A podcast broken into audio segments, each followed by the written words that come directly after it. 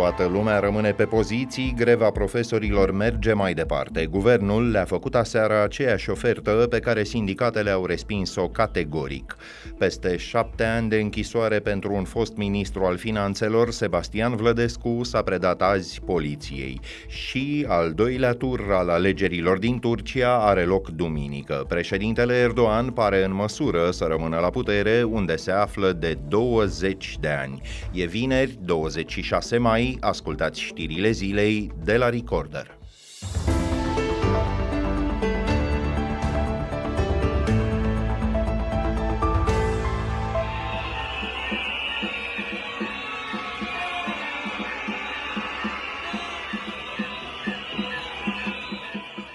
De profesori greviști au continuat pentru a treia zi la rând să protesteze public din cauza că guvernul refuză să le majoreze salariile. Manifestații în fața prefecturilor au fost la Arad, Bacău și Botoșani, Caraș-Severin, Lugoj, Sibiu, Suceava și Timișoara.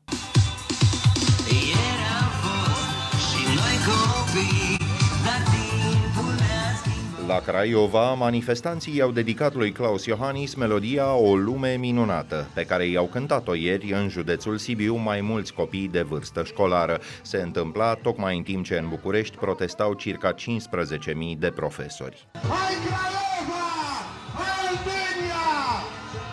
Sindicatele cer acum o majorare salarială de 25%, dar singura concesie din partea cabinetului a fost să oficializeze plusul de 9% la veniturile personalului nedidactic. Aseară, purtătorul de cuvânt al guvernului, Dan Cărbunaru, a fost întrebat de ce menține cabinetul Ciucă oferta care a scos zeci de mii de oameni în stradă. Aici uh, nu suntem la piață și ca atare nu operăm cu oferte. Nici măcar la mol. În aceste condiții sporește riscul ca protestul profesorilor să se radicalizeze, spune liderul sindical Marius Nistor. Noi am plecat de la ideea că de asemenea, există o dorință de detenționare a conflictului actual, dar mai departe, lipsa de hotărâre executivului să regleze această problemă, nu până când va apărea viitoarea lege, nu face de altceva decât să exacerbeze tensiunile din sistem și să radicalizeze această acțiune de protest mai mult decât legitimă.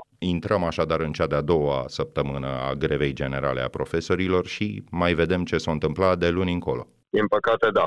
Deși există disponibilitate din partea noastră, se pare că intrăm în a doua săptămână de grevă, iar marți se va pregăti acel meeting, urmat de un marș până la Palatul Cotroceni. Potrivit unor estimări ale guvernului, majorarea cu 25% a salariilor din învățământ ar costa bugetul 8 miliarde de lei în fiecare an. Portalul economedia.ro a calculat pe de altă parte ce cheltuieli ar putea să taie guvernul ca să găsească banii necesari, explică Ani Sandu. Potrivit Economedia, eliminarea pensiilor speciale ar scuti dintr-un foc 12 12 miliarde de lei. Însă coaliția nu numai că evită vreo decizie fermă. Recent, deputații au stabilit că și magistrații asistenți de la Curtea Constituțională vor primi pensii speciale. Ar putea să cadă și primele nejustificate. La compania Transelectrica ele au ajuns până la 16.000 de lei, în cazul unor directori. Profitul companiei a sporit nu grație vreunei performanțe neobișnuite, ci pentru că s-a scumpit curentul. De Crăciun au oferit prime de 10 de milioane de lei unele companii de stat aflate în situații foarte delicate. CFR, Poșta Poșta Română sau Societatea Națională a Sării. Niciuna nu a explicat de ce și în baza căror criterii s-au împărțit bonusurile. Parcul auto al instituțiilor costă milioane de euro. În toamnă, poliția a semnat un contract pentru 600 de mașini BMW livrate de firma unui prieten al președintelui. Valoarea înțelegerii aproape 20 de milioane de euro. În fine, reducerea subvențiilor pentru partide ar putea să scutească bugetul de cheltuieli de peste 100 de milioane de lei. Atât au folosit partidele numai anul trecut pentru presă și propagandă. Economedia observă că Digi24 a relatat miercuri despre greva profesorilor sub titlul, citez,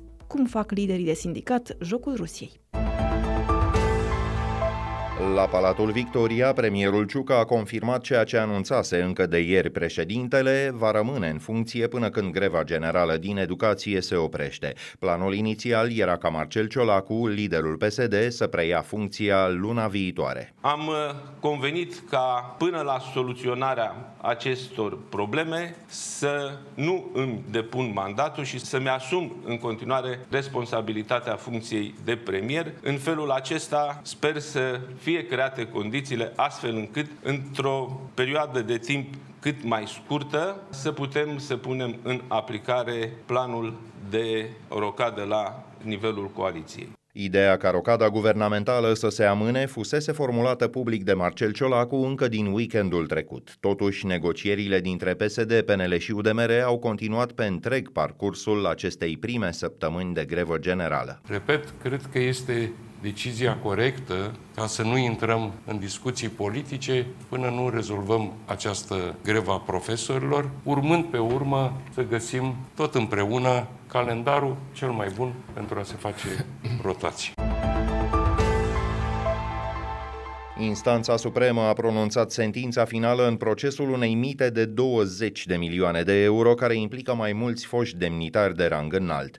Pedeapsa a fostului ministru de finanțe Sebastian Vlădescu a fost redusă la șapte ani și patru luni de închisoare. El s-a predat deja poliției. Vlădescu a fost condamnat în primă instanță în martie anul trecut, alături de, între alții, fostul parlamentar Cristian Boureanu și de Mircea Costea, fost angajat la Ministerul de Finanțe și director Alexim Bank, cumnat al lui Mircea Joană. Mircea Costea a primit o pedepsă de șase ani. El a fost de asemenea dat în urmărire pentru că nu e de găsit la domiciliu. Trei dintre inculpații însă, printre care și Cristian Boureanu, au scăpat de închisoare pentru că faptele s-au prescris. Potrivit DNA, cei implicați în dosar au încasat mita vreme de 12 ani de la o companie străină în schimbul unor contracte de reabilitare a căilor ferate. Curtea de apel București a suspendat o pedepsă aplicată acum șapte ani omului de afaceri Puiu Popoviciu. Decizia nu e definitivă. Instanța a admis o cerere de revizuire și a stabilit că procesul trebuie reluat de la zero. Popoviciu fusese condamnat pentru că ar fi obținut ilegal terenurile de la marginea Bucureștiului unde se află magazinul Ikea și ambasada Statelor Unite. Aflat la Londra, omul de afaceri nu a fost extradat pe motiv că nu ar fi avut parte de un proces corect în România. România. Puiu Popoviciu a fost reprezentat de un avocat printre ai cărui clienți se numără Silvio Berlusconi, fost premier al Italiei și miliardarul rus Boris Berezovski. A mai colaborat cu Hunter Biden, fiul președintelui Statelor Unite, și cu Rudy Giuliani, fost primar al New Yorkului și avocat al lui Donald Trump. Puiu Popoviciu e un magnat foarte activ pe piața construcțiilor din România.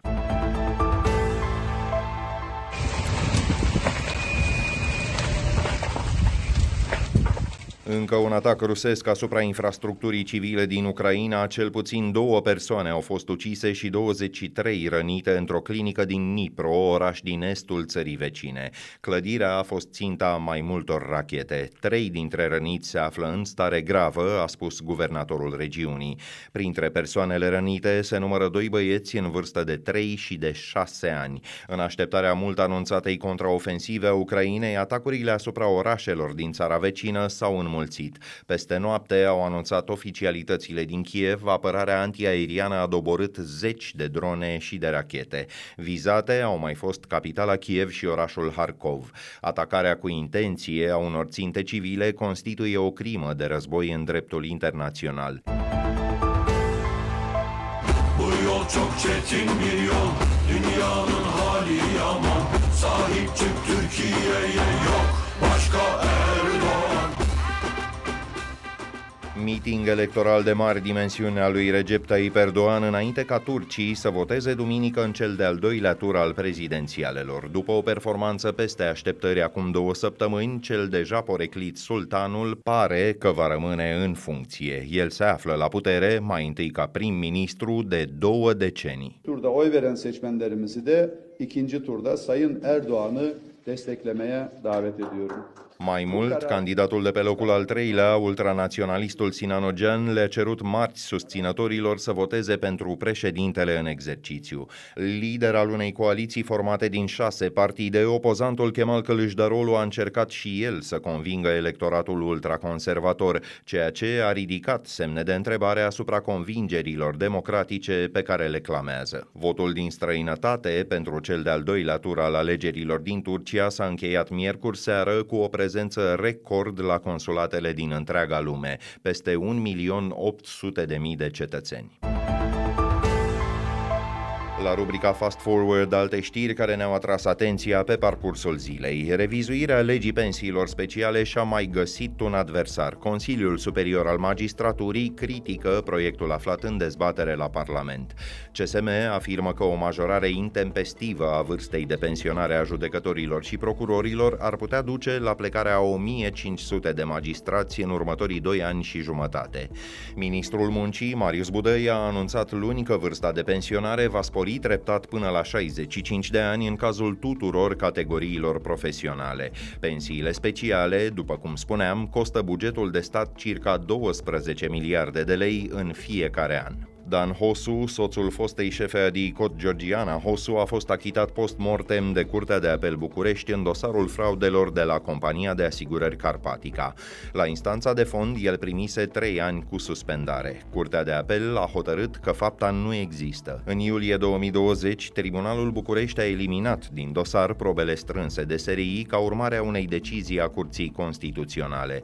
Iar în ianuarie anul acesta, ministrul Justiției, Cătălin Predoiu, sugera într-un interviu la Europa FM că Dan Hosu avea să fie achitat, deși procesul era în curs. Demnitarul PNL a spus după aceea că nu verificase o informație pe care ar fi primit-o din surse neoficiale.